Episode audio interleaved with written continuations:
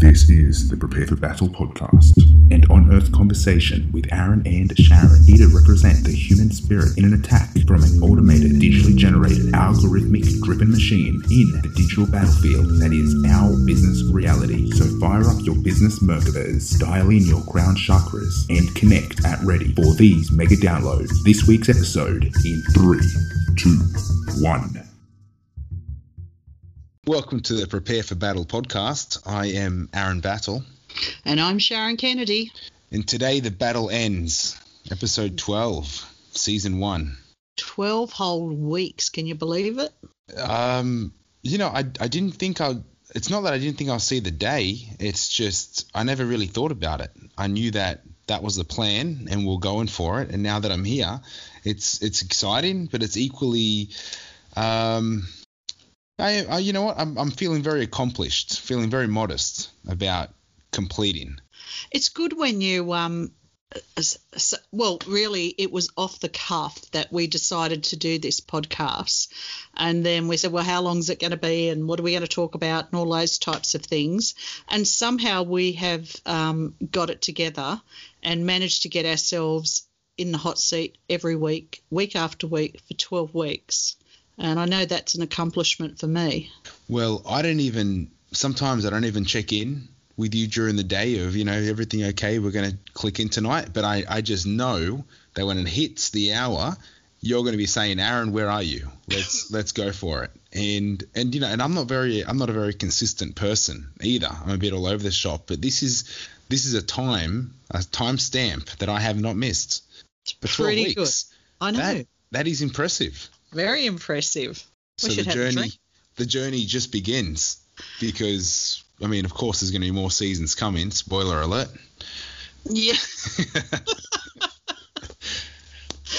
so for all those people who thought that the uh, podcast ended in this um, session, it doesn't. Well, the end of season one, it does yeah, I, I, think it'd be it'd be nice if we can look at becoming more structured and we'll, we'll evolve where we're more interactive in some way. Like you know, this is our you know our first day, so I'm um, yeah I'm, I'm I'm feeling very good about what we've achieved, and I think to open the conversation with with consistency is um, is is where I think I want to put the flag in the sand here because when when you consider things whenever something ends something begins and that's something that we can we can count on. And I've heard it before called the the um, slippery fish theory. Oh. yeah. It's just like you're trying to grab this fish and you, you grab him and he slips out and you catch it and you grab it and, you, and it's slippery and it's just like it's constantly slipping out of your hand. So the more you the more you grip it to try and pause or, or stop or capture the moment, it just becomes harder to catch. It's um, it's just an analogy for the constant flow.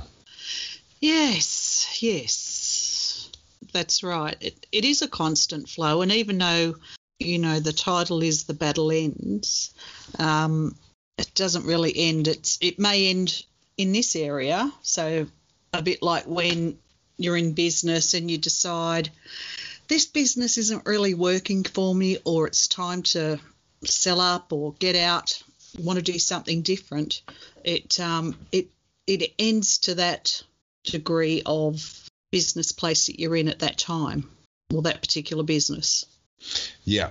Yeah totally. It's um, I, I mean this this goes back to the personality of the the business person um, I think anyone that's comfortable in business, I mean, they're kind of doing it wrong. I mean, if they're if, if they're in business, I mean, it's I mean, it's you know each for their own. Like I, I think a lot of people would be very proud to be able to, to build a business in general, but um, I think the most exciting part of the business is that uncertainty and that growing in the beginning, and then once it levels out, um, at least a lot of the um, the entrepreneurs that that I'm close to I can I can feel that itchiness for let's start a new project. Yeah, it's it's that tension or that um, that challenge that some of us like and some some people loathe actually. Horses for courses. Yeah, yeah, yeah. Like I was in a uh, innovation short course last Friday, and uh, and I met a young lady. We were we were in one of the group doing the activities, and I just we were we were doing some silly exercise about um, the coffee culture in Newcastle, and and what would happen if Starbucks wanted to enter the market, and so we had to put a little do a little SWOT analysis and and doing all this, and it was just interesting when we when we will consider it and just talking you know amongst peers about coffee and just how excited we got when we're like you know what? We're going to go to the northern territory. We're going to go to the top of queensland and we're going to start planting coffee and we're going to introduce this new australian coffee. And it was just like we're totally off topic. But there was just an, a new energy that yeah. between the, i could say our eyes were bigger you know, we were just we were younger and we were just you know brainstorming, channeling this energy of how awesome would it be to have, you know, organic, um, I don't know, or tick all the boxes with just good coffee. Um, and then and then I'm remembering like I'm still struggling. I'm still struggling with that with that coffee conspiracy. You know, is it good for us um, or not? But I think it's just um, necessary in my life to drink a cup of coffee in the morning.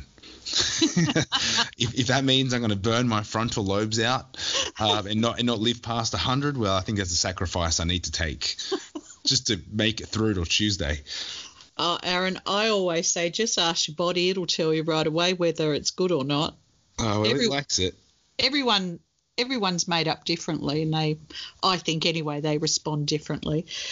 So it sounds like what you're talking about in that session is like the dreaming state. I call it the dreaming state where you're dreaming where anything's possible.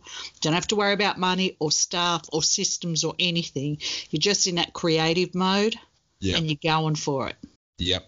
And that elation that you get from from having a vision of the future that could have Australian coffee, you know, made by locals for locals, all that sort of stuff. Yeah, I mean, I mean, Australia's got.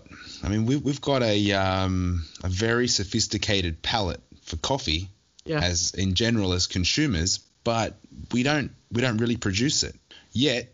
We've got a whole chunk of land that's in the in the coffee belt that we could be producing coffee. I mean, I'm sure there's factors involved that. I mean, you know what? I don't really know anything. I don't know anything about. Well, about I was getting coffee. convinced then. I thought you did. Yeah, I mean, it's just I looked it up on the map, and you know, it's got the the world, and it's got a belt of you know where the where the coffee grows, and I'm like, there's a whole chunk of Australia in that. Maybe, I mean, what I'm saying is, I don't know if we do grow coffee or we don't, but in this exercise, we were about to put our house deposits down, drive up north, and start planting beans. uh, no, it was just it was exciting. I mean, I think, and, and that's that's why I love working with startups because it's like everyone can just get over themselves and get on with the idea. And and small businesses are the same. And yeah, I, I really enjoy working in the space. It's just where you become a kid again. You let yourself dream. Yeah, and you haven't you haven't had to deal with setbacks and exhaustion and all of the other things that sort of come a bit further down the down the line, or when you are at the battle end, like we are of this particular podcast. Um, and, you know, I think we could look back, I certainly can, and look at all the things that I learned about myself and about a podcast and what what it takes to actually have that week after week. You know, there's a flow, there's momentum, there's a whole lot of stuff that needs to be done to make it happen. And bit by bit, both of us have stepped up to whatever was needed and, and it got done. Yeah, we have. And it's it's bringing out it's bringing out a better side of me because there's there's a routine to my week. There's like there's a structure in place and and there, there's a I mean there's an energy that comes with producing that that I, I really enjoy. Um, I mean, I, am not sure whether it's because there's because I'm, I'm, I'm activating my throat chakra, I'm expressing myself and imprinting myself in the in the universe. Um, could be just because we're we're sharing our our essence of, of who we are and our, our personalities and points of view because that that's very personal And even that is a bit of a journey to be comfortable sharing our voices with the world. So I can feel like there's a there's a development that that happens when you do a podcast. Something I can't recommend enough. Yeah, I agree with you. I think a lot of people are scared to get out there publicly because of the criticism um, and the judgment. There's a lot of criticism and judgment around where I am, and you know, I've always said it, it's um, it's out there. You know, um, I don't know if the whole world will evolve one day, but until then, um, it's it's there, and we can either get caught up in the you know bogged down in it, or we can take the high road basically. And a lot of people um, need leadership in that area, I think. But I learnt I can't remember which course it was, but um, these stats stuck with me, and that was 10% of your audience will love you, 10% will hate you, and 80% will be indifferent. So, you know, neither here nor there, won't have an opinion about it. So I think if you know that there's going to be 10% who are going to, you know, be wanting to scratch your eyes out, maybe not that dramatic, but, um, you know, are going to poo poo you out on wherever they they hang out. Um, I just go, yep, know about yous, don't want to, you know, don't want to be yous. Um, yeah. And focus on the 10% that love me. Yeah. I mean, that's just looking to the bright side Yeah. all the time. Yeah. Yeah. It's the it's the way to live life. But so what happened? Like, why did you randomly in one of our buddy sessions you threw it at me and said, "You know what? Let's do a podcast." or did I say it? That was definitely I your think- idea. yeah, I think it was my idea. it was definitely your idea. I would never have suggested anything so outrageous. yeah, no, it was it was my idea. And what I realised, Aaron, was that we were having these um, conversations, and I would just stop and think, "Oh God, you've got some really good stuff to say," um, and it it seemed a bit. Um, what is it, selfish or stingy of us to keep our wise selves to ourselves, um, and that there might be someone out there who might like to listen to this and could get something out of it. Yep, that's how it went down. I remember you telling me that. And and in the in the last podcast, the Paradise Paradox, which which uh, um, my buddy Kurt and I created, it came from the exact same thing.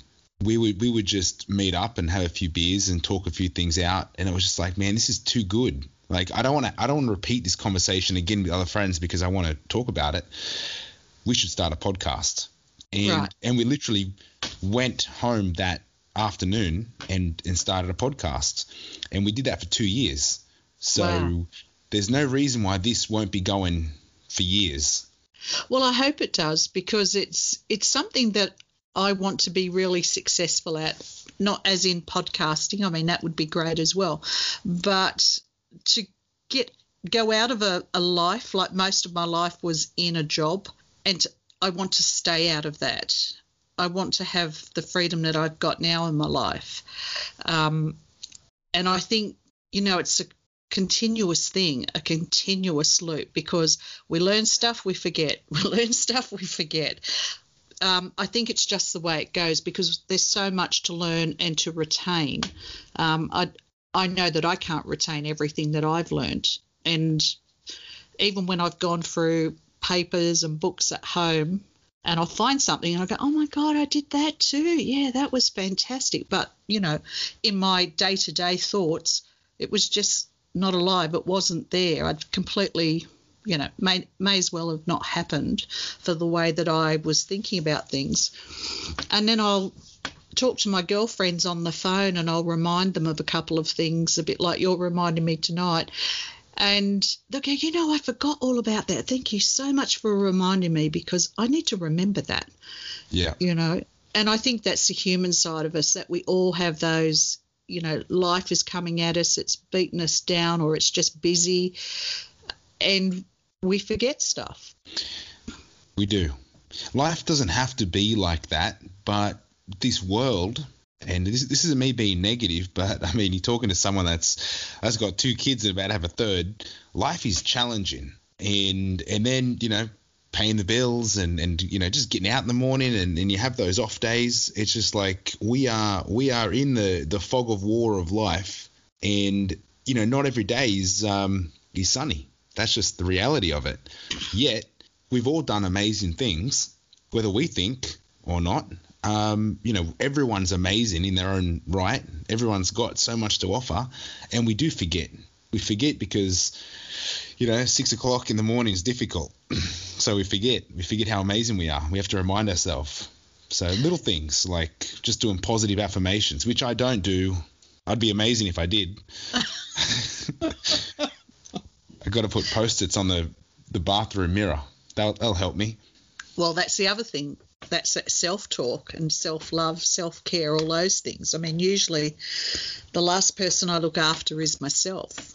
Yeah, yeah, that's that's common.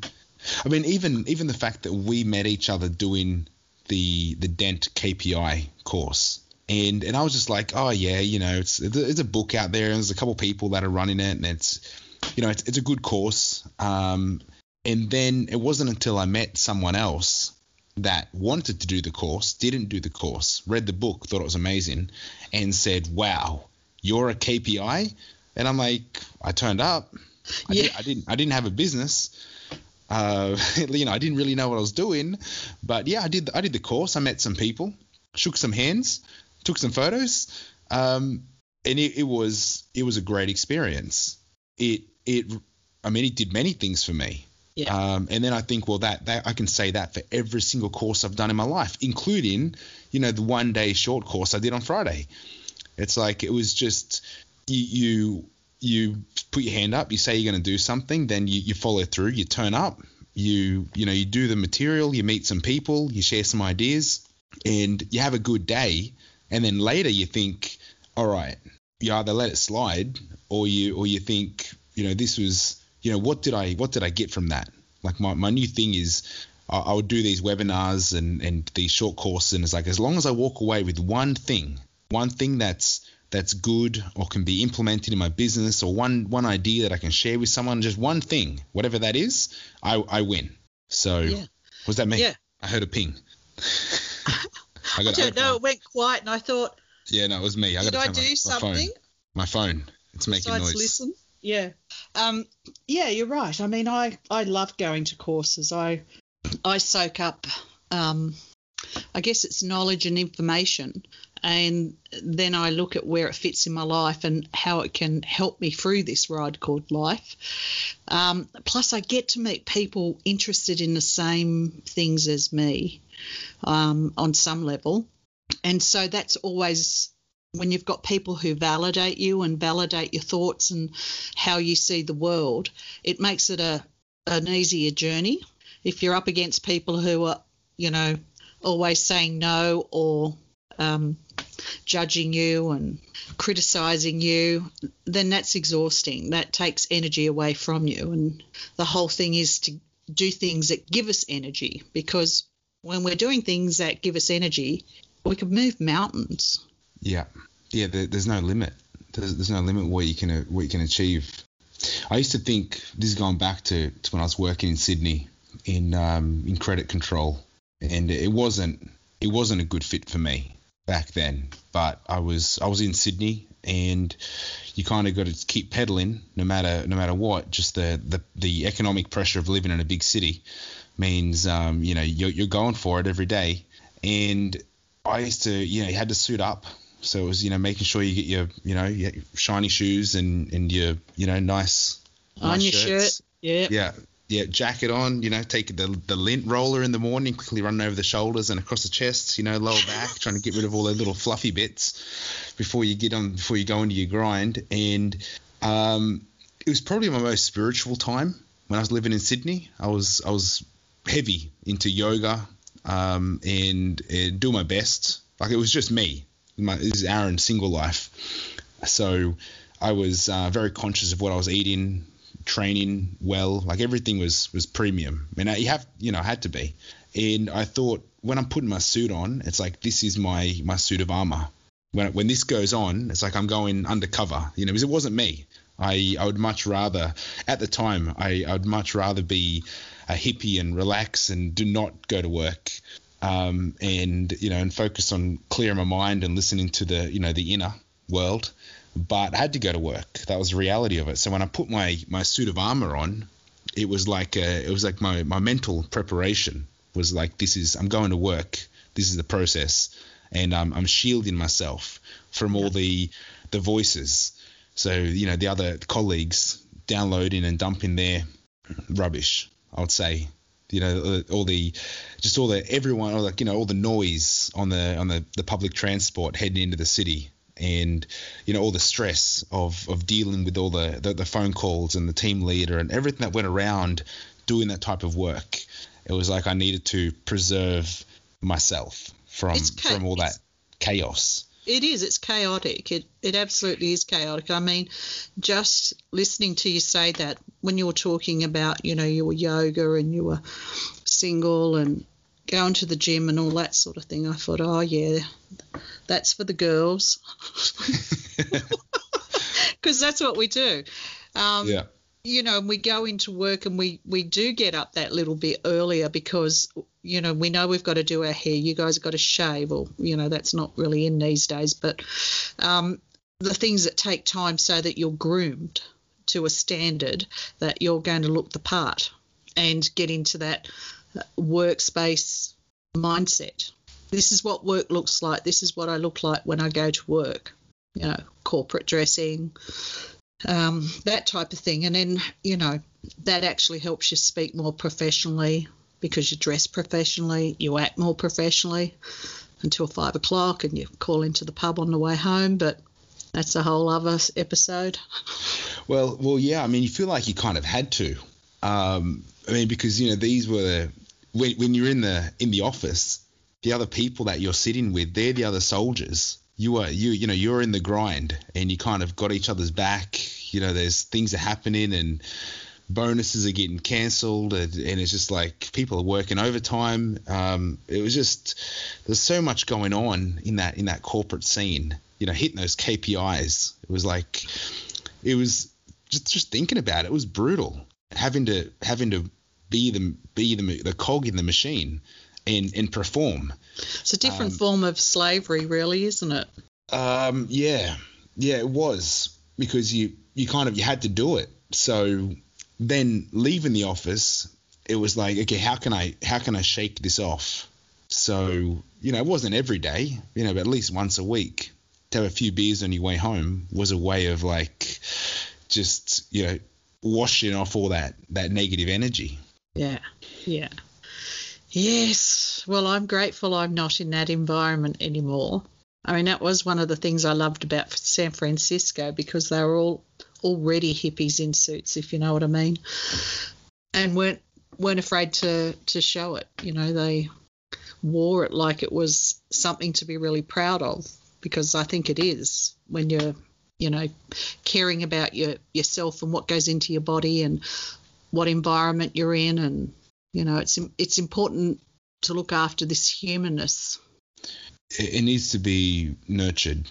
yeah and i mean uh, th- that environment you're talking about is just a big stick you know that's what i why i use the word slavery because they may as well have a whip and may as well be out in the fields and they're whipping you with it because that's what KPIs or key performance indicators are. That's just another way to whip you into shape, into do this for the man. Yeah. There there was a time that I thought I'd never go I'd never do that.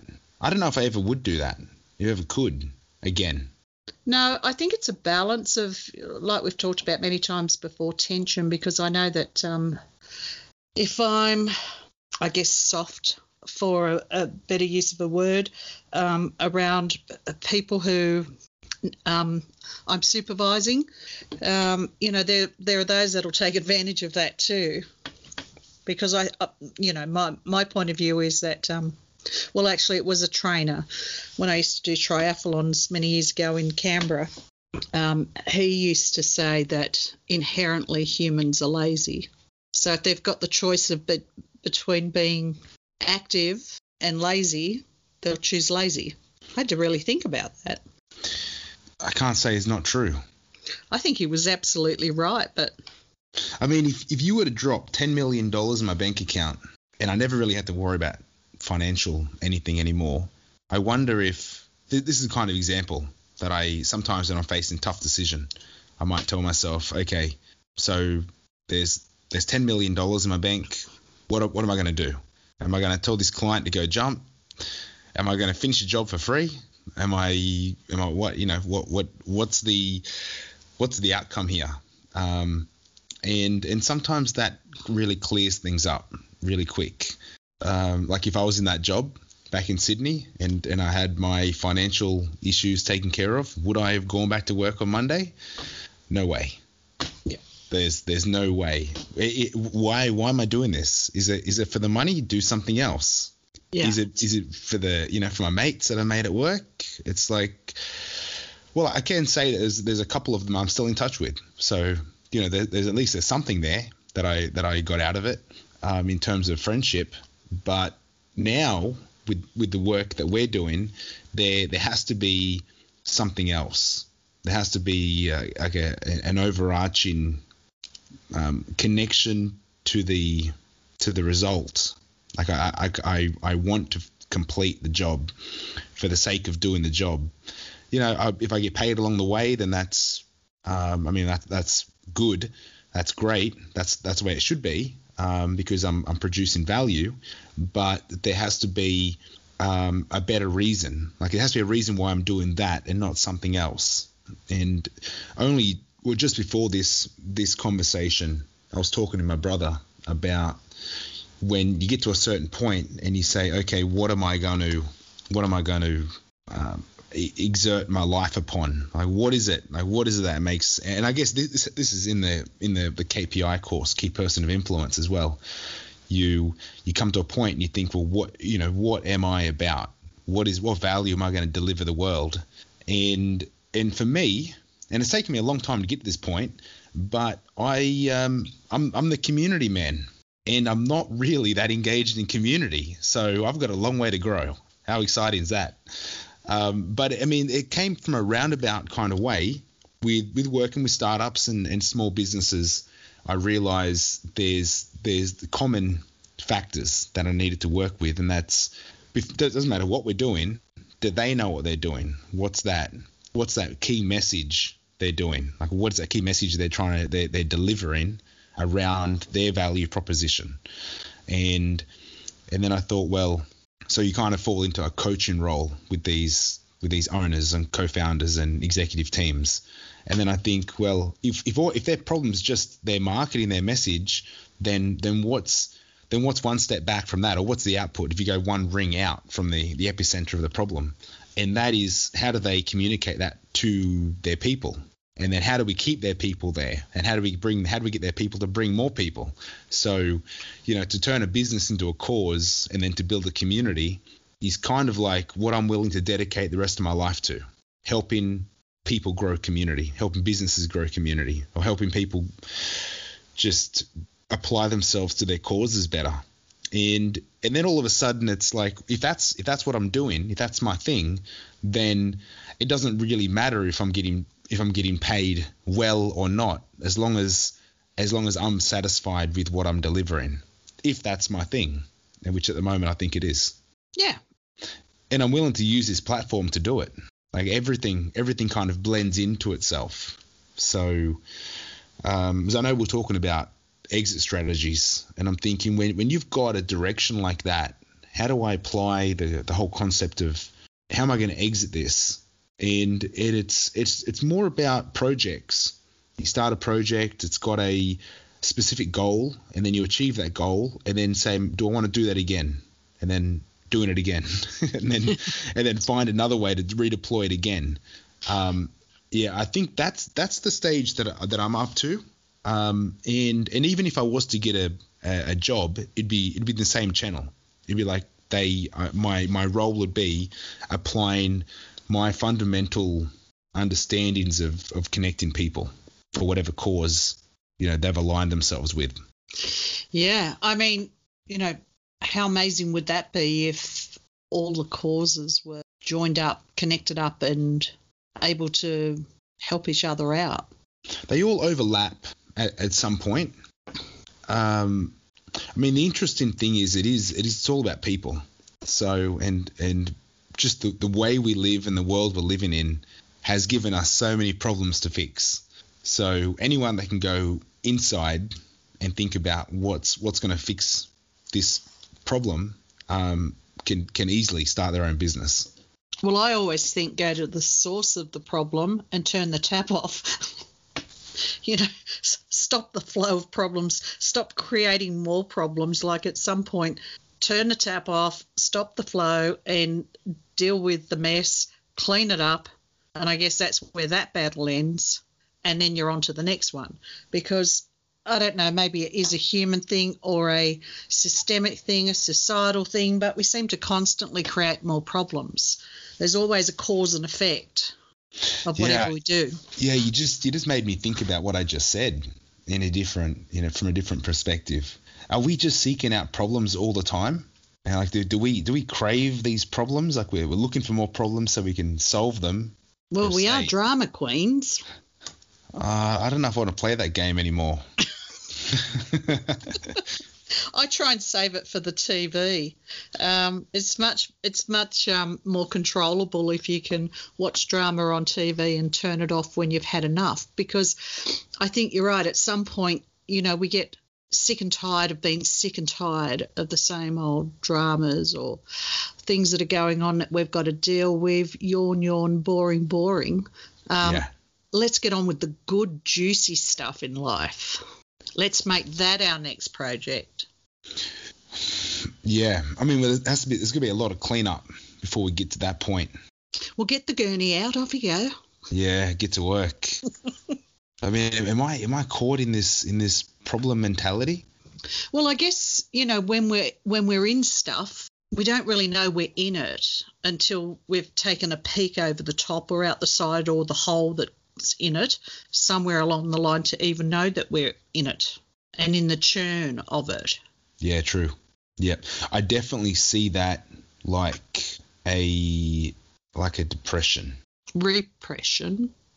Well, kind of like when you just you um you kind of just a bit off and you've had a couple off days in a row and then all of a sudden it's like it's you, you forget that that's not that's not the way it's supposed to be. And I'm saying you, you could be like this for 6 months where you just bogged down, you know, working it out, trying to get on with it and you don't realize that the longer you stay in that or the longer that, that your people around you let you stay in that mode and don't identify that you that you need a break or that you you know you need a couple of days off or you know you need a, a breather of some kind. You need a holiday. Um, I mean, yeah, I, I hear what you're saying, but you know, I worked in a place one time, long, long time ago, and um, I had a um, executive manager, and his job was just so intense and so I would call demeaning um, from senior executives that he would have to take a a holiday of some type every three months, every 12 weeks.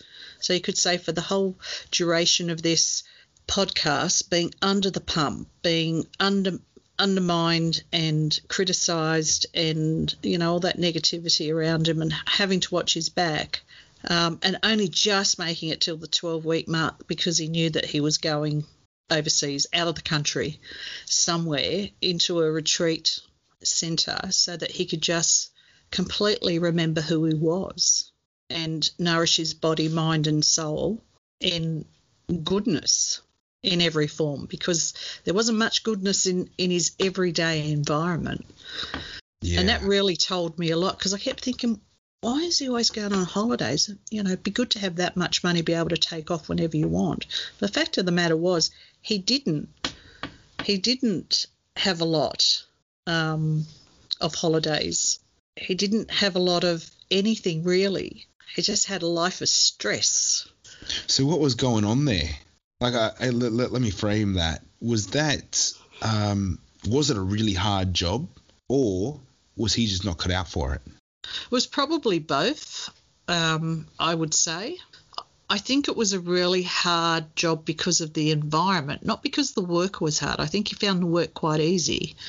I think it was more it was more the environment and the people he had to deal with above and below. Okay. So you know, I can't go into too much detail, but um, I, I think when you when you're looking at that, um, and I would I would estimate, you know, there's a lot of replication in that type of um, person trying to trying to make it work, trying to make this working world work. Does he want to go out into business? Nope. No. You know, he's not that type of person either. What sort of work will he do next? I mean, he'll probably do some sort of mind numbing work where he doesn't have to think. You know, a bit like when they had the factories, the old factories. I know I worked at Federal Matches in my school holidays so I could make money because that was the only way I was allowed to smoke.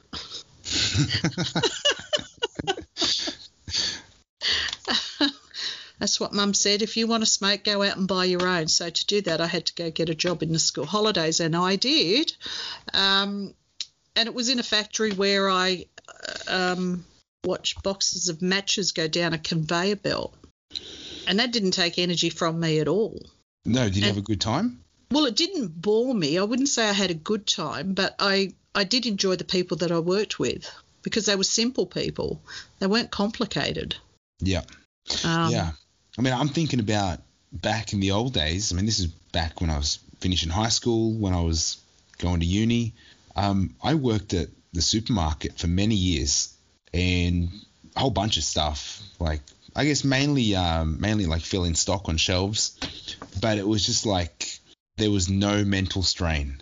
I was, you know, I was smiling walking in, you know, punch out my four hours, you know, zip around the shop, uh, Yep. you know, ride in the, the forklift and doing all kinds of, you know, being silly, but in, but enjoying yourself in a way. You know, you make friends with who you're working with, and it was just, it was just work. There was, it was, it was almost like community service when you think about it.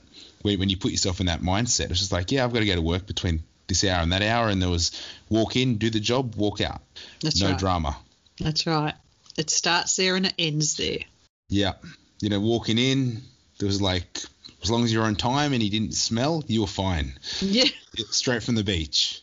And it was like, it was just a good life. There was nothing to worry about. Yeah. Yes. You know, and then we then we get told, well, you're not going to amount to much if you keep going like that. You're like, what- Who's going to marry you? oh, I don't remember anyone telling me that, but I, I can, yeah, I mean, I guess in a, in a way, I mean, there was a time when you get that, you know, knock at the front door and of your mind and you say, you know, time to move on. Time to, I mean, that was, that was finishing school. So finishing university was, you know, time to get, time to wake up and get a real job. Yeah. and and you think, wait a minute, I'm, I wasn't prepared for this. I was Yeah. enjoying my uni life. I I have to do what now? Yeah. Got to pay my HECS off. That was never part of the plan. That's right. Um, I mean, where was my exit strategy? Where was I? I? There was no there was no forward thinking in in what was happening next. Well, I don't think they had e- exit strategies back in those days, did they? And I mean, I- when I first heard of it, it wasn't really that long ago, and they're saying talking about an exit strategy, and I, I what's that? What? And what would that even involve if I needed an exit strategy? And there's a whole lot of things that have to take place, um, especially if you're a big business um, that you've sold or it's winding down or however however it's playing out. I mean, I, I would call it an exit strategy when I left Newcastle and came to Frogmore. There was a whole lot of things that I had to do. Say goodbye to friends and the neighbour next door and, you know, plan these things out because there was a lot of other things that I had to do. And of course, my mine is six and a half hours away down the freeway. It wasn't right where I was sitting in Newcastle. Yeah, So it was difficult to go, well, okay, so what do I need to do here? It would be really good if I wrote some of this stuff down and maybe if I even mind mapped it a bit and, you know, maybe put some prices around things that are, you know, that it's going to cost and the things that I might need to buy when I get to the new place, the things that I won't have, things that I do have, take stock, get rid of stuff. When's the the junk pickup day, you know, all those important things that you've got to think about when you're exiting from one place to another. Well, well, all that was going on, but did you do much planning? I guess I've hesitated, so the answer would have to be no. I mean, I think you can always you can always do more planning, even when you move in house. Like, I mean, I where I am now, I, I'm in the same building. I had to move from one floor on one side of the building to a floor lower on the other side of the building. It involved two elevators, and we just had I think half a week. Let's say Thursday to Thursday to Monday or something to, to move. Like we planned it really tight, and there was no thinking. it was just like whatever's close to the door, it's out. Go. And and we just yeah unloaded everything out into the hallway, and then it's had trolleys running back and forward across the across the building to get everything in. And we did it. Um, but then later you think, could I have done that better? Yeah, for sure. There could have been a better way. Um, but it was just just get the job done. Yeah, I think that's, you know, I'm thinking about your question and I'm thinking, well, I just get into action, like serious action from the time I open my eyes until the time I fall asleep. I'm just doing, doing, doing, sending em- emails, um, getting stuff done. And then I forgot while while I was talking about that that of course I had to make sure that because modifications had been done in a rental that all of that was returned back, getting people in to do that, making sure they did it right, and um, you know inspections, post inspections. Well, I wasn't going to be there. Who was going to do it? You know all that sort of stuff. So I was lucky that a neighbour helped out and and things got done. But but yeah, I mean I guess I didn't do an exit strategy because I didn't know whether I was going or not. It was sort of last minute and was this going to be a good fit going where I was going to go and there was no house on the property and then the house next door came up and and then it just started flowing and I've learnt that once things get into a flow don't second guess it. I mean there was a, a time there I, I stopped I was driving back to Newcastle and I thought what have I done?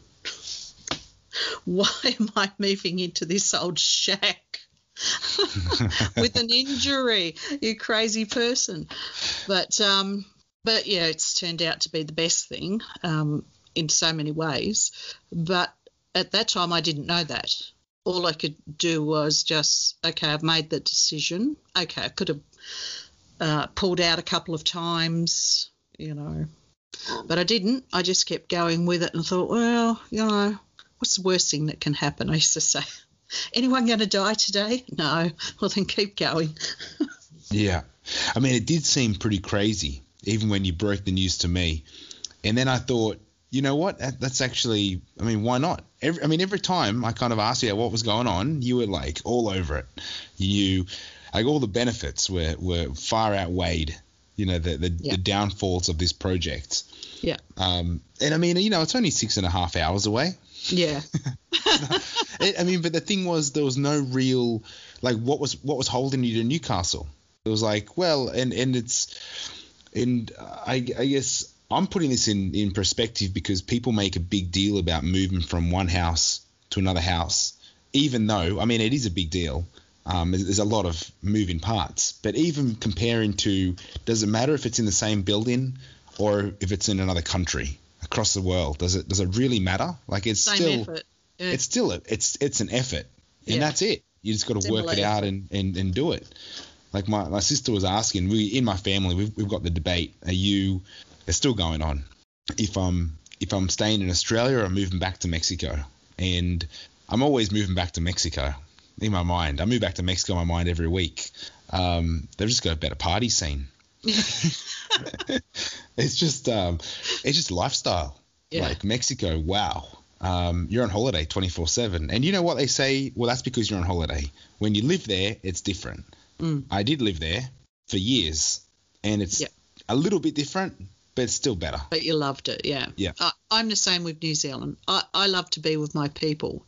You know, end of story. They're my people, and you know they really know how to how to self-soothe with culture and music and um, all that wonderful stuff that they do, kapa haka, which is the the dance, the haka, and learning those sorts of things, learning their language. You know, because they weren't allowed to speak it when they went to school. So, I mean, they are now, but back in those days they weren't. So they got in a lot of trouble. Um, so those sorts of things. But I mean, my home's here too because I grew up here, and I sound like one Yeah. a lot.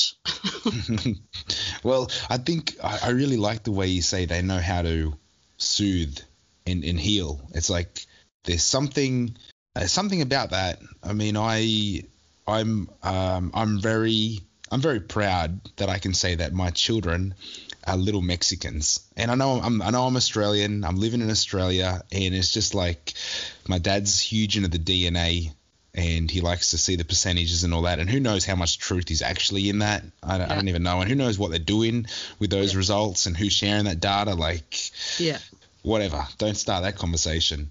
But Yeah. it's just like I was thinking.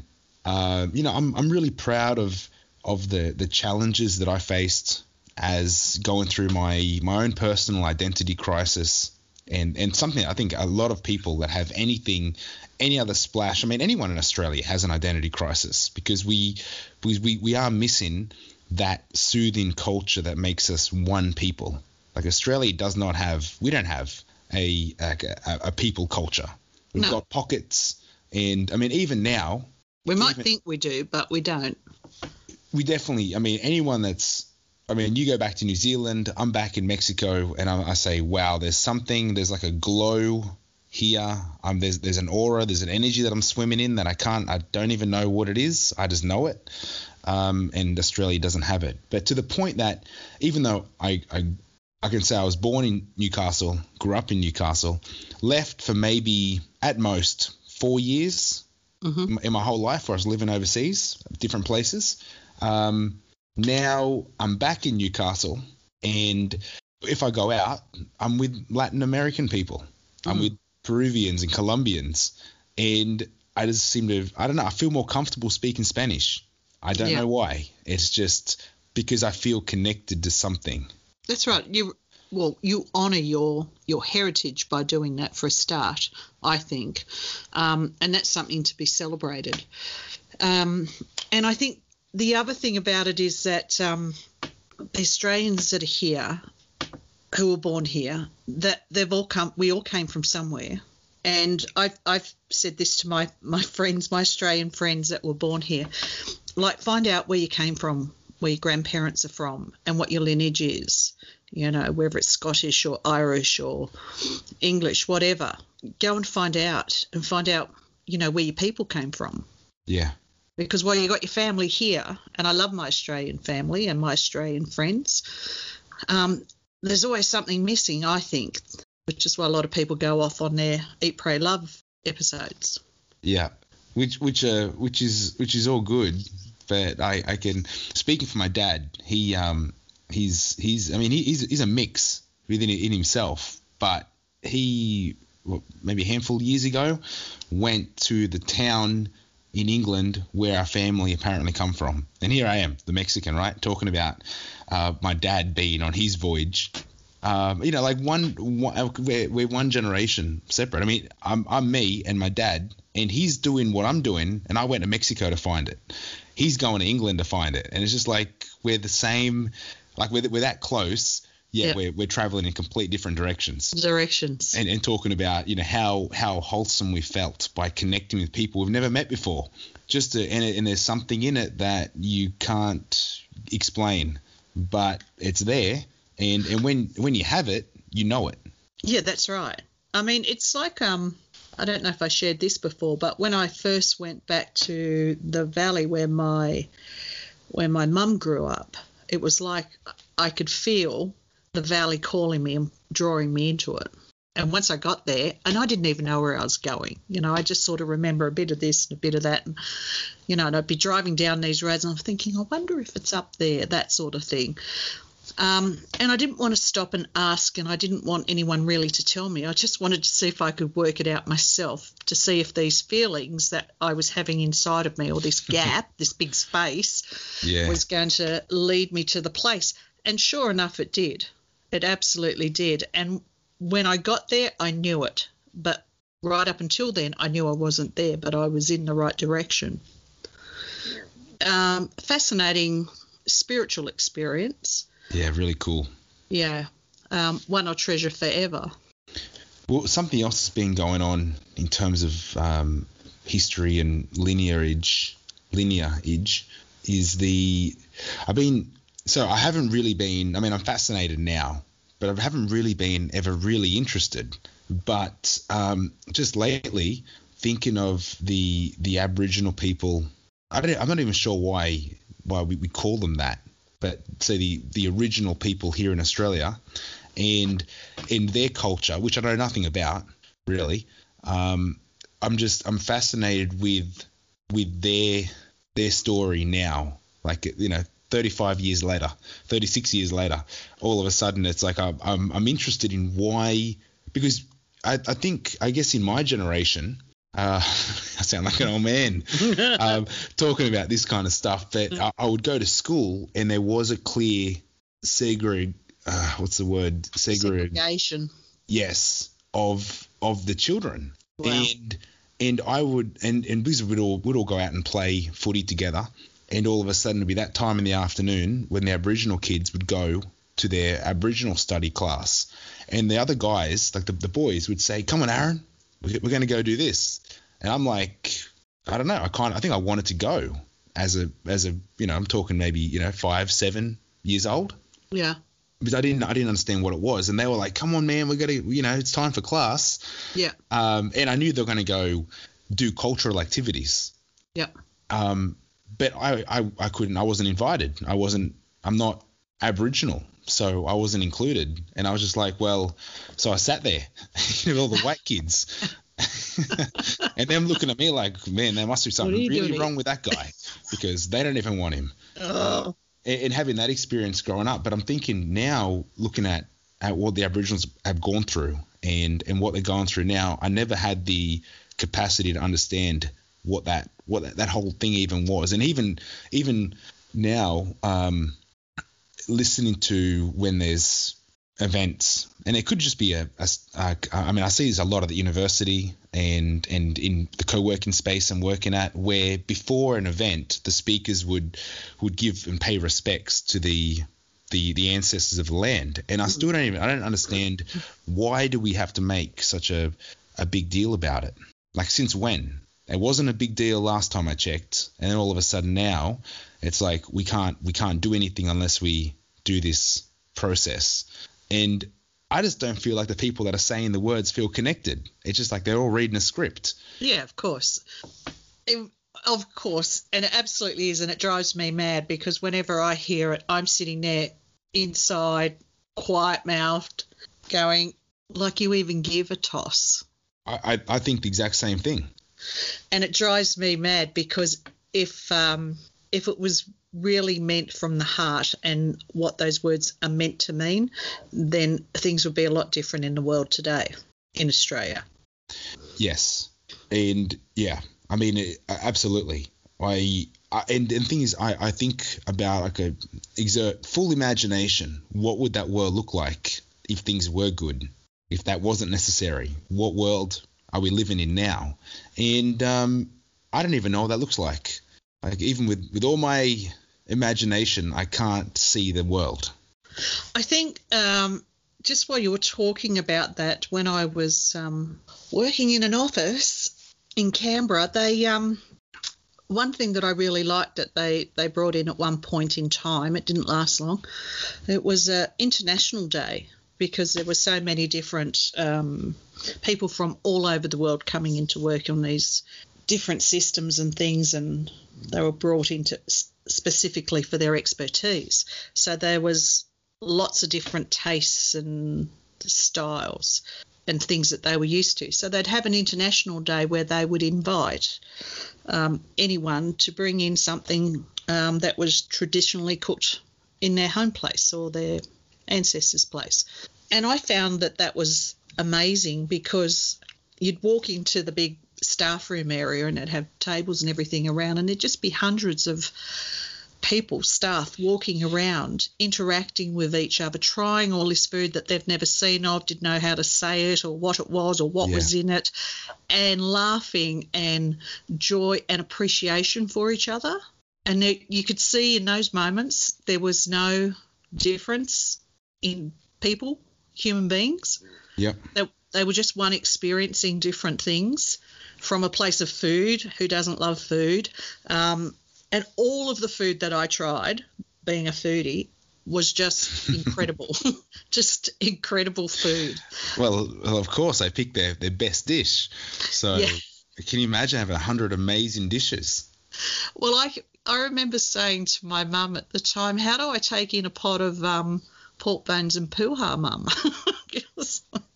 I, I don't feel like it's going to, you know, uh, meet the standards of some of these dishes that are going to come in. Um, but I did, I did. I didn't take pork bones and puha in, but I, I did make up some um, fried bread mum used to make. And um, with golden syrup and butter, New Zealand butter. Yeah. You can't beat that fresh cooked. No, no, Yeah, simple. best. Yeah, simple, but um, it was one of the things that Mum Mum brought us up on. So, yes, those those were good times. they sound sound like amazing times.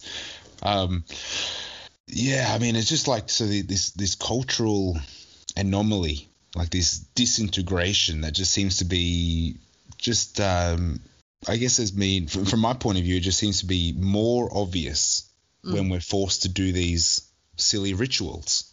Yeah, And, and it's almost like it's it's a conspiracy. Is it is it a is it a joke? Are they are they laughing at the whole thing by just making it more obvious that there's different people?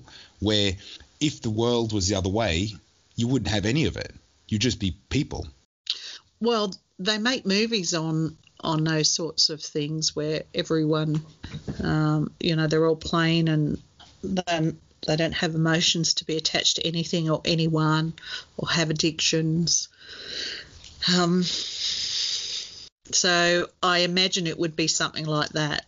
Yeah. So being the community guy, Yeah. I've I've I've made it. Um, putting it out there, I have made it one of my challenges to work out.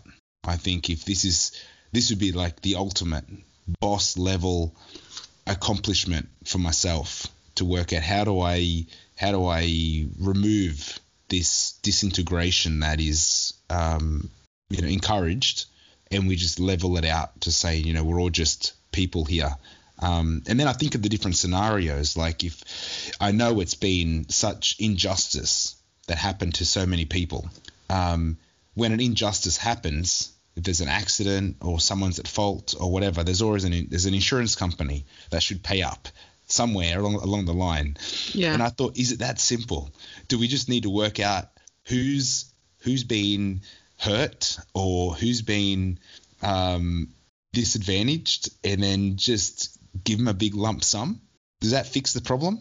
I don't think money does. I think there could be lots of other things like give the land back, you know, because that's where the money, you know, like it's all, it was all about the land. Usually any domination is over land because land's worth money.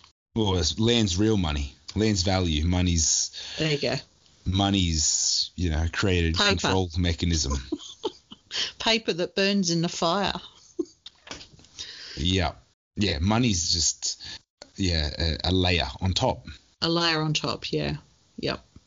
So I, I want the sponge. I don't want your icing and your cheap carbs. I want Yeah. the I want the good stuff. The meaty Uh, bits. Yeah. So I mean, would, would that would that fix the problem? I don't and, and and I mean, I mean, is it just a matter of of going, okay, we're at fault, whoever that is, and then handing over something, or and saying, okay, are we, and then are we fair? Like you know, the, like the same way, like you, you know, the same way. If some, I mean, I don't even know. Can't even, I can't even think of an example. Can we, You- can we just seal the deal? Here's the end, new beginning. Battle I just- ends. I just don't know that it's that simple, Aaron, because you've got people with systemic thinking, um, and th- they don't want to let it go, and they're not all warm and fuzzy. They're hard and rough and tough, and you know I think it's that it it boils down to that personal development or self development, and that's only something that an individual can decide upon, whether they do or they don't, and that's why I I hope, well, I believe that future generations will change that because all of that old stuff will die out. They die off. Mm. Well, here's where it gets more interesting. I always like Okay. pushing the example and then Okay. adding a little fuel to the fire. Okay. So um, I was interested, and I was like, all right, throw at it. I mean, I- I'm still thinking money, but you know, we could do land, we could do something else. Um, but okay, just so just so we can just get it over and done with, just so we can just go, okay, you're right, I'm wrong. You know, here's here's a bunch of land for everyone that's in that boat, and we'll get on with it. Put it behind us, never talk about it ever again. Something like that. Uh, as in, Well- well, I mean, I'm, I'm gonna say never talk ever again, but I'm saying we we're like it's done. We're even, not even. We But- are we are we're doing our best to close this, and that's it. I just don't think it's it's just about the land, but it's the hurt. And I think um, I know my people are very easily hurt, and they'll have family um, feuds for generations over someone saying something or hurting someone else. So I think you know when we're able to actually heal the hurt, and when when I say that, I, I think to myself, well, how do you how do you ch- teach your children when they're when they're hurt not to hurt? Well, I think yeah, children to an extent just do as they're told in a way. Like I, I know I know dealing with my very very very stubborn four year old, she's such a an immense power. Um, there is generation of energy behind her. Um, she can't be told. You, you almost you need yeah it's it's impossible. I'm I've I don't know what I did in my past lives, but geez, I'm I'm uh, She's pushing that that I- line. uh, I mean, she's she's just so wonderful and beautiful. Um, but at the same time, it's like as a full package, yin and yang. She's a she's a powder keg of a kid. Um, so when when she gets upset, um, for me to explain to her, even if I mean even if she started it with another kid, for me to say, okay, Himi, you got to say sorry. You know, you've you know, let's you know, let's. Uh, I, she just kind of goes through the motions because she knows that I'm I'm telling her to. But how do I how do I actually know or how do I actually make her feel better about the situation? Is I mean, it's impossible to know. I, don't- I don't know. No, I'm just I'm just trying to you know show her how to be civil by lead by example. But other than that, um, I don't really know what's really happening in her mind. and that's the thing. I mean, you've just answered it. We don't know. We don't know how to heal the hurt. People say, "I'll "Oh, just get over it." Like, stop your sulking. But Yeah. it's, it's it's not it's not just that, is it? If I was to read the situation, Yeah. she's she's looking up, she's looking down, she's saying I'm sorry, she's giving back the toy, uh, all of that. But then I know she's walking away going, as soon as Dad turns his back, I'm gonna get her. I can see it in her eyes. She's it's calculating. It's like you know, well, how, how am I going to do this? You know, how you know, and and I just got to hope that she forgets. Um, that she, yeah, that she literally gets over it before she realizes that there's an opportunity. Otherwise, yeah, something would happen. Like she came home the other, the other day and she had bite teeth marks in her cheek where something went down and the other kid jumped onto her and the Oh. The kids like the, the teachers were like super like oh you know we, we didn't see it. We don't know what happened you know or, and I just and I'm just like what what what are you what are you worried about me for? Like is Himi okay? Like what what actually like what actually happened? I, I don't you know he says she says I don't really care. But is you know is Himi okay? And I spoke to her and she, everything's fine. But yeah it's it's like that. We would we'll never know if things are going to be okay again and and I'm just trying to work out how does how do we how do we resolve this? Because where things gets interesting and in particular with the the original people in Australia um, somebody recently asked me well what percentage of the population is that? And I from memory I said 6% because that's what I that's that's what I've known it to be. What I didn't realize is that that could have been 10 years ago. And then when I looked it's actually on I think Wikipedia or wherever I found it. It's got how the population's growing, and now it's at 12%. So I'm thinking whoever's driving this boat needs to work out really quick how we're going to solve this problem, or we're never going to solve it because 12 the popu- So 12% of the population. is is of Aboriginal descent. Oh, yes, I just met another person today. Yeah. Yeah. So, and I think of I think of um, of Mexico, and you know all the and and people, the culture of of the difference between you know native people and and white people, which I mean, you go to Mexico, they're all Mexicans. Yeah. Like there's and and the white people might have you know five percent of French or or something something else, um, but I mean it's just like it's it's just so. Um, I mean also because the just that the population hasn't traveled as much as the Western world, so it's like you're Mexican. Um, and then I think of all the Mexicans that were in Texas before uh, before the, whoever the governor sold Texas to the U.S. Um, and then the Cinco of Mayo and all of this. That um, you know, there's a lot of Mexicans in California that you know say that they're Americans, but I mean, you're still Mexican. And, Yeah. and to think the percentage of people speaking Spanish and, and living in the you know in the, the Latin American culture in the US is astronomical. So and, and when you go there, I feel like I'm in Mexico anyway. So I think you know is this just a matter of the only way we're going to get on with it is by by having big families and and living your life the way you want to live, creating your own community and getting on with it. I was thinking um, recently, and within the last couple of days, in thinking about the podcast coming up, and I I did think about um, what would the future look like if if we went along those lines. When I think about what I'm dealing with here in Frogmore, you've got that side of the road and you've got this side of the road, you know, and then I thought, well they're quite happy living that way over there. So maybe they should just stay over that side of the road. And I'm quite happy living the way I live over here on my side of the road. So, and now I've noticed that there's a lot of people being drawn to me because of the way that I am and what how I think about the world. Um, so they're all coming to me, but it, it there is this divide. There's that side of the road and there's this side of the road. And I think, well, what's wrong with that, really? Like, is the future going to be a bit like what you've just said, that there'll be these groups of communities and they'll think their way and that'll be okay? And these guys will think that way and that'll be okay. Will each each of those intertwine? Probably not.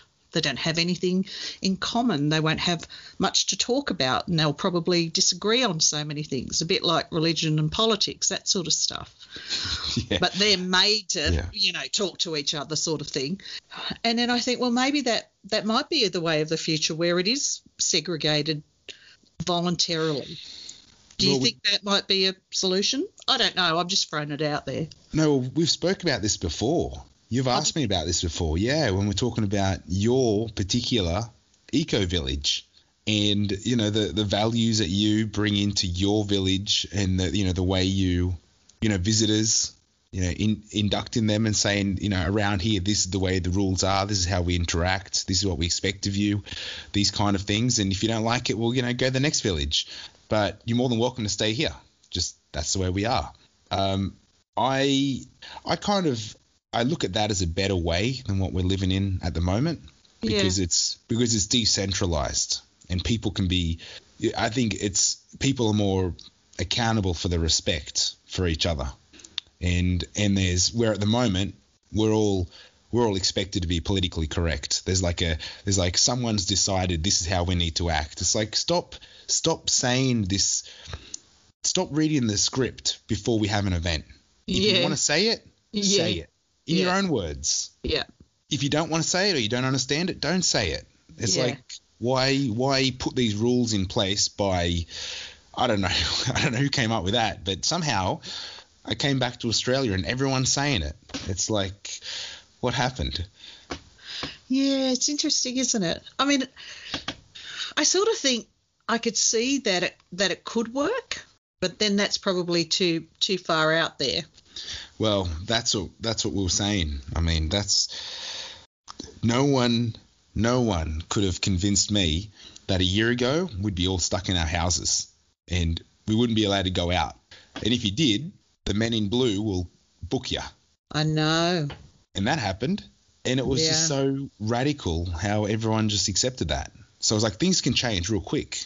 It's just, unfortunately, I think they're, and I'm not manifesting this, but I just feel like the change has to happen. And unfortunately, for a change that drastic to happen, it's got to be a little bit uncomfortable. It's got to be a few speed bumps that you didn't see. Yeah. You're driving too fast, and you know you're risking someone's going to get hurt. Well, that's the thing. I guess if you wanted, if if that was your area, a bit like the segregations in some of the jails in the states, and the Mexicans are over there and the Maoris are over there, but you're American, does that mean you've got to walk all the way around the Mexicans, all the way around the Maoris? I, I don't know. I, I see the Maoris and Mexicans getting on. Yeah. Yes, yes, yes. There'll be those mixed groups, those those uh, rogues out there. Yeah, yeah. I mean, it's just it's the, this is the perfect um, the perfect episode to talk about all this all this sort of stuff because where there is an end, there's a new beginning. Exactly. And I think, you know, the takeaway that I would have from this is that it's always going to evolve. There's always opportunity for evolution, for us to evolve in some way or another. Whether we do it or not, it's another thing. I'm letting that I'm letting that sink in because it's it's a choice. Yes. Um, and I guess to to explain that, the choice comes down to allowing allowing their allowing in your world, like opening your world to a better way. But then, but then my way might be a better way than your way, or your ma- way might be a better way. So then you get into the argument no, my way's better. No way. no way, Jose. Um, I think that that's always going to happen, um, which is why it's going to be interesting because if if naturally the evolution is to to find another way, then there's going to be an event or something that's going to make us force us to find another way. Well, I guess, yes, this last 12 months, I'm being very careful with my words here. This last 12, 18 months um, has forced that upon us. And there are a lot of positives in it too. Um, and there are a lot of negatives that we've heard about it as well. Um, I guess there's, you know, we still, as a, with all this technology and humanness about us, haven't worked it out yet. No, I think it's early days. Like we've only just we've only just opened the door. We haven't we haven't walked through anywhere. We're, we're, we're nowhere different. We're, we definitely are still working it out. I mean, just the yeah. I mean, it, it, as I guess you look at it from like a, a, a year plus, and to think that we're still in it. Yeah. Um, but then when you, I mean, but then you think this is sort of such a, a life changing, world changing event that um, the dust hasn't even settled yet. We we don't know what the new world looks like. Are we in it yet? In the new world, Yeah. yeah, I think yeah, we're definitely we're definitely in a new world. Um, I mean, the, just the the stress of not knowing when I can travel hasn't really affected me too much because I'm not really in the position to travel. I mean, there's there's no way we're moving. You know, there's a baby on the way. Like we're not we're, we may as well be locked down, and so you know, no sudden movements. But um, you know, friends and family ask me, you know, when are you coming to visit? And I know they I know that just is one of those things we say, and they're going through their own thing, like family in Ireland that just had that been locked down a lot worse and a lot longer than than anyone here in Australia. Right. I uh, I just saw the, the the screen flicker. Did I say the wrong keyword? someone's someone's looking. My green light's on. Someone's looking at me. Yeah. Um. That'd be Yeah. me. So yeah, I, I mean, and you know, realistically, I'm not going anywhere for 12 months. But even if I wanted to, I, I can't. So we're just cruising along with it. But um, you know, to, to talk to my wife that has you know a, a whirlwind of hormones, and to know that she can't see her family and her family can't come visit us, and it's just it's all too hard. Yeah. Um, I'm I'm grateful for the technology to be able to jump on a video chat, to be able to make a call, all of that. So as long as the internet doesn't go down, um, as long as there's no solar flare that knocks out satellites, um, I think Well, you probably need electricity as well. yeah. So so far so good. Yeah. Is so I mean, have you noticed the sun's white, not yellow? Um, no, I haven't looked up. I'll So- look up tomorrow. Okay, yeah, you get, we got, we got to look up more.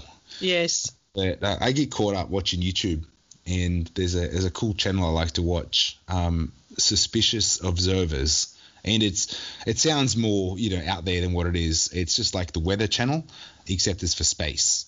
Right. So they talk about what the planets are doing, and and you know what angle the sun's at, and you know coronal holes and and solar flares and things that happen all the time. They just happen to keep missing the Earth. Sooner or later, we're going to get hit, and when it does, um, it hasn't happened since the 50s, but when it did back then, it fried all like vaporized all the power lines across the US. They reckon if we got that again, we're going to have 10 years of no electricity. I better get my veggies in then. Yeah, I started thinking about it like that. Like I'm in the city. I don't have I got I got 3 chili plants on the balcony. And an avocado. Is the avocado still going? I've got a couple avocados, but they're not going to produce. Not not in that pot. They're only little. Um, well, yeah. So I, I mean the weather. That's the other thing too, because it, it where I am, it's freezing. So all of my veggies have now got freezer burn and died. Um, so I have to start growing them in the house. I think on the veranda, something like that. There's always going to be something, isn't isn't there? Yeah, you need a greenhouse. A greenhouse, okay, yeah, and a, and a I big just- cupboard just- for rice. Yeah, just back to basics. Um, I mean, I don't, I don't want to see how that ends because you know I'm lucky to have a, a week of food in the house. Let alone, I mean, if something something really bad happened, I, I, I don't know, I don't know what would happen. But I'm kind of excited about it because being the, the man of the house, I mean, what opportunities do I have? It'd be like zombie apocalypse out there. Jeez. Yeah, I, I- don't want to end the episode on a on a negative like No. that. I'm not even sure. I'm not even sure how we ended up here, but it was. I mean, it was no doubt my fault. I think we were talking but about endings. The, the the shift between yeah this world and, and moving into a um yeah a village village world. a brighter new world, um, which is what an exit strategy can bring. Because once you know that something's ending, when it's done its time, it's run its course, then um, I would suggest even before you get to your exit strategy that if you're writing your exit strategy, then you're probably thinking about the future right then and there. I don't think you'd be writing it in isolation of, um, well, what next? What comes after this? Nah, I mean it's. I was thinking about moving house, and it's like if, if we can't, if we're not putting sufficient planning into one one move to the next, what about what about our 10 year, 20 year plan when we have our 80 year old self talking to us, or 60 year old self, or 40 year old self talking to us about 20 years into the future? Um, you know, what sort of. I still haven't done that homework, but I'm finding it's we've, we've got to do it. I mean, just to just to know that we lived our life and we didn't live a reactive life. Okay, well, here's a challenge for both of us. How about we get our 20 year old self um, conversation back to ourself right now, ready Yeah. for our season two um, episode, somewhere somewhere along that um, 12 week marker, ready to share. All right, so th- this is a this is a mega. So I'm expecting detail. I mean, I'm, I'm expecting you to expect detail because you're giving me intra-season homework. Yes. This is this isn't like next episode. This is like next season. So I've got I've got a whole six week school holidays to work this out. okay. I mean, only because um, I mean I, I find it funny because my talking about moving houses, and and we we talk about I try and convince myself that having having a house in Mexico and having a house in Australia and having living in both worlds at the same time is is a personal challenge for me. It's like you know, just to have a nice house in Australia as you know as a as a head of a family is is a, is a nice Australian dream, but my challenge is to do it in both countries at the same time. Which I mean, a lot of people do this. It's not Yes, that they shouldn't be. But when I tell when I tell people, they flip out. They're like, "That is like like as if it's impossible." Yeah, no.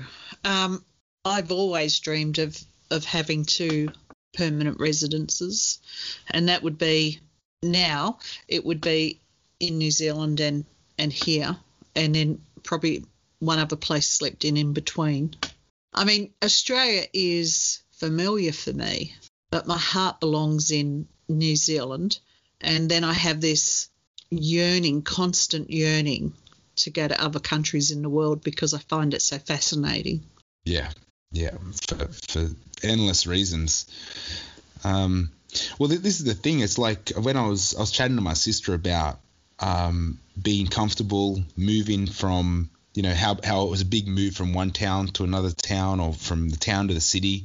And, yeah, there might be a couple of hours in between. I mean, you've done a six and a half hour move, but I, I'm just trying to remove the barriers of thinking, can I can I move to Mexico and, and live there six months of the year and have a you know have a residency in the Philippines with my office over there with my team that I, I just I like the Philippines so let's just go and live there for a couple months of the year and just you know do my team building exercises and then you know like, do I why do I have to live in like do I have to do anything? Can't I just be free and do whatever I do whatever I want?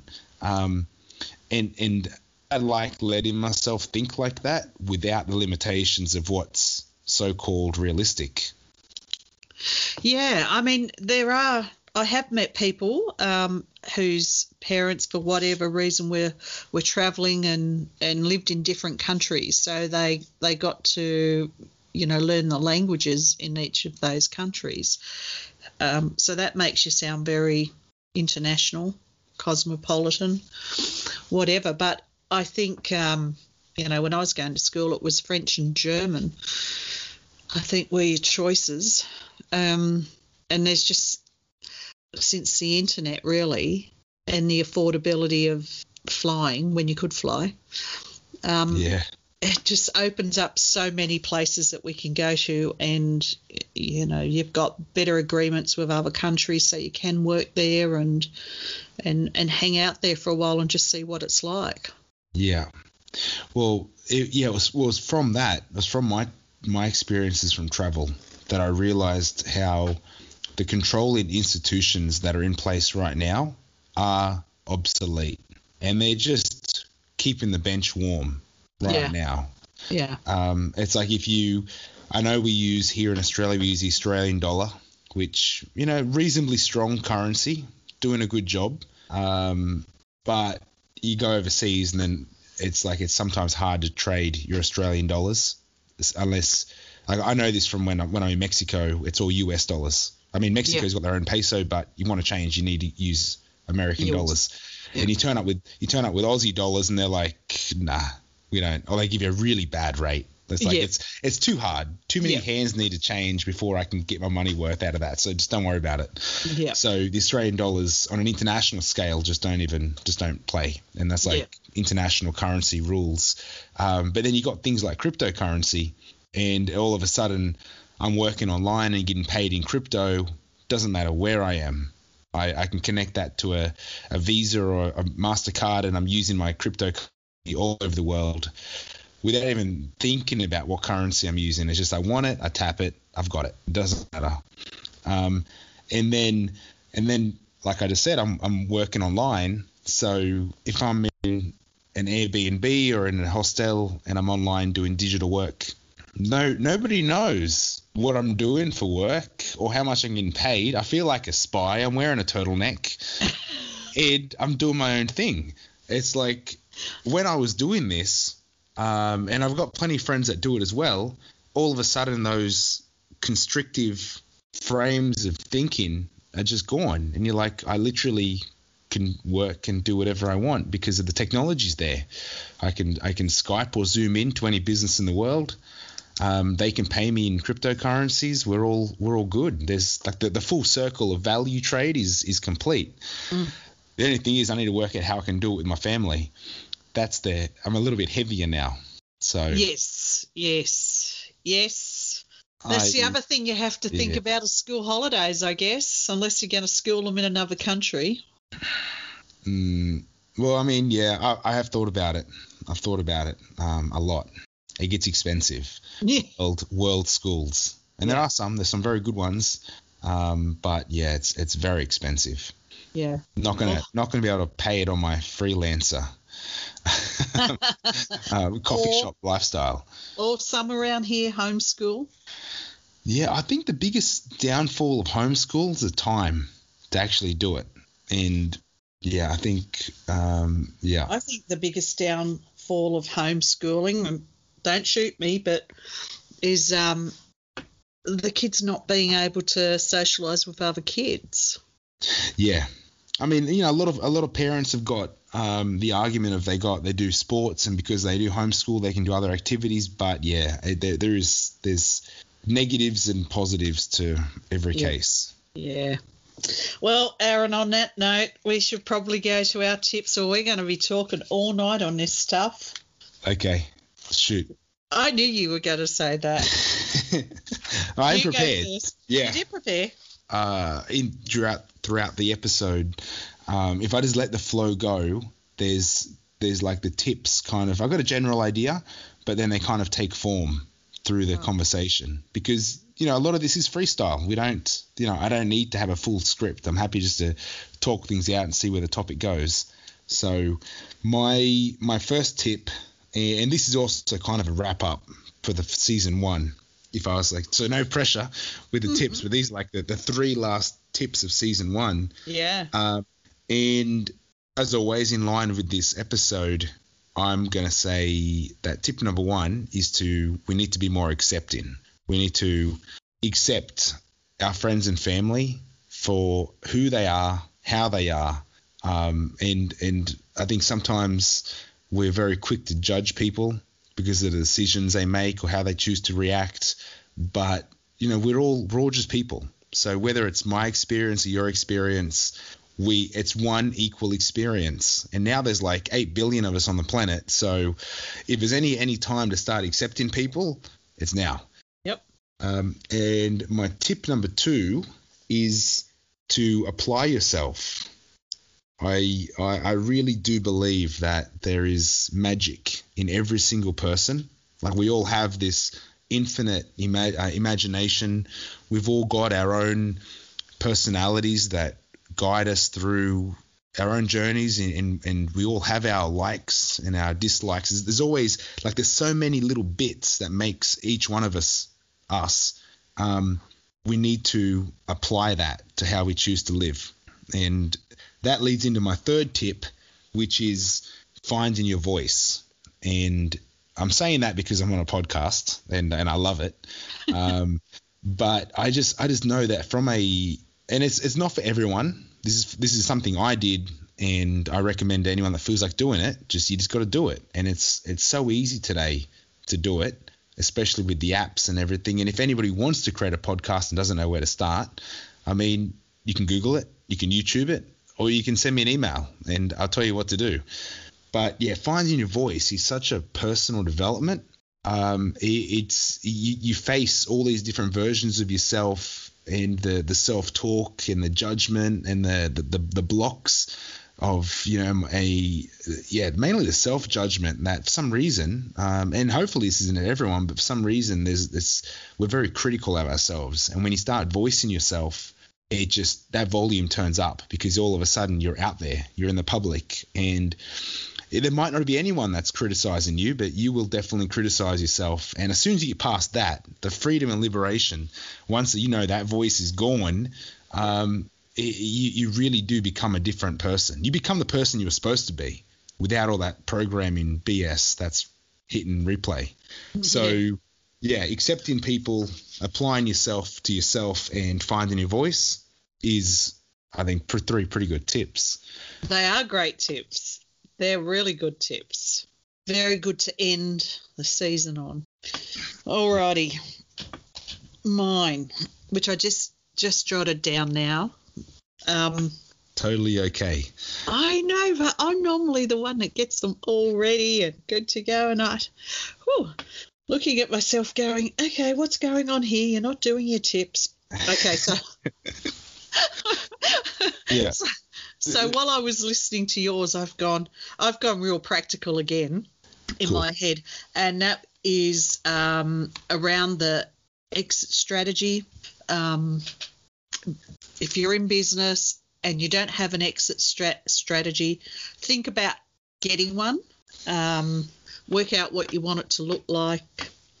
Um, even if you're not even thinking about exiting, it could be because something happened, like a permanent injury or, you know, some other uh, thing, unforeseen event that might um, call for an exit strategy. Surprise. Bam. The surprise. The Yeah. surprise, yes. And your whole world changes. Um, and then I would say number two is to start early if you don't have one and compare other people's strategies and see what they do. And especially if you're selling your business and um, you might think it's worth X amount of dollars, but it might not really be worth that amount when you go out to market. Um, you know, see, do the research and see if they're uh, what other businesses are going for. If you if you are going to sell it, um, I mean, look at some of the the examples in the US with well Skype, this medium for for want of a better one, where well Google and all them other big places are buying up lots of these little apps now that are working, and WhatsApp's owned by Facebook now, isn't it? Yeah. You know, all these independent things, and Skype, I think, is owned by Microsoft now. And I can remember when it first came out and it was free. I mean, it's still free now, but there are paid component pay components to it now. And all of that stuff was done for free. And that guy who started the Skype, or the couple of guys from memory, um, you know, the, the stuff he was putting out into the public space about creating Skype was to show the telcos how cheap it actually to show up the telcos on how cheap communications actually is because they were just making an absolute squillion um, Yeah. out of people and charging them ridiculous amounts of money. So, you know, it's good to know um, where your business stands if you did want to sell it, and then you might find out, oh, maybe I can't afford to sell it. Um, you know, you might be tied to to a certain price where you've put in blood, sweat, and tears for ten years, so you want that, you know, times that by two thousand per week or something. I want that much back, you know. May not be worth it, or it could be worth a lot more. Um, and then my third tip is ask yourself, are you happy? That's a good one. Are you happy to exit your business? Because you might not want to, and there's nothing worse than if you love your business um, and you're made to to move on from it for whatever reasons. It could be even like a medical reason or some other reason. But um, at the end of it, I think, like at the end of this podcast, we've got to be happy to say, you know, farewell for for a period of time. Um, we're coming back, but but you know, it's not going to happen next week. Well, what am I going to do with myself? You never know. Monday night true. session. yeah, What, what are we going to do? I haven't thought about it. exactly. You'll Maybe be ra- you'll be racing home, going, ah, it's not on tonight. Damn. who am I going to hang out with? Yeah. Maybe, maybe we should just do start season two next week. Do you want to? I think we need to have a, a discussion. We need to think about it. okay. I don't know. So many by. options. Well, the good thing is, is that you and I are very flexible when it comes to this creative stuff. And while we've said, okay, 12 weeks and a break and then 12 weeks and a break, you know, we can change our minds about that any time and it's all okay. Yeah. Yeah, no stress, no Yeah. pressure. Yeah. Um, well, it was only there because I would hate to think that we didn't plan to take a break and then we're getting burned. That would be that'd be worse. At least you know this is kind of like well, th- these are my lessons that I learned from previous projects. You know, you need a plan to have a breather. Yeah, I mean, I think it's good to take a take a breather and restock. Like you mightn't have the podcast, but we might be sitting there thinking, okay, so what are we going to talk about in season two? Or have a break and do that, and then start up. I mean, endless endless options. Yeah, yeah. So I, I've got I've got plenty of ideas, but we'll we'll wait. We'll wait and see. Got to keep the the element of um, surprise. You say that like it's an evil thing. no, it's, it's just a, it's a big thing. There's, there's so much. You know, it's like it's a it's yeah. There's endless possibilities. You say it like my nephew um, used to look when he was hiding around the corner before he'd scare his sister about to walk through the room. Oh no, well uh, I didn't mean to do that. I know. Yeah. Well, like always, Okay. crap. Yep, Thanks that's for having me. Thanks for having me. Week 12. Wow. Uh, and I, I look um I look forward to whatever comes next. Me too. Yeah, it's been it's been a good run and a, a very healing run. Yes. I think it's good to, to talk things out aloud and let the let the energy flow through us. Certainly.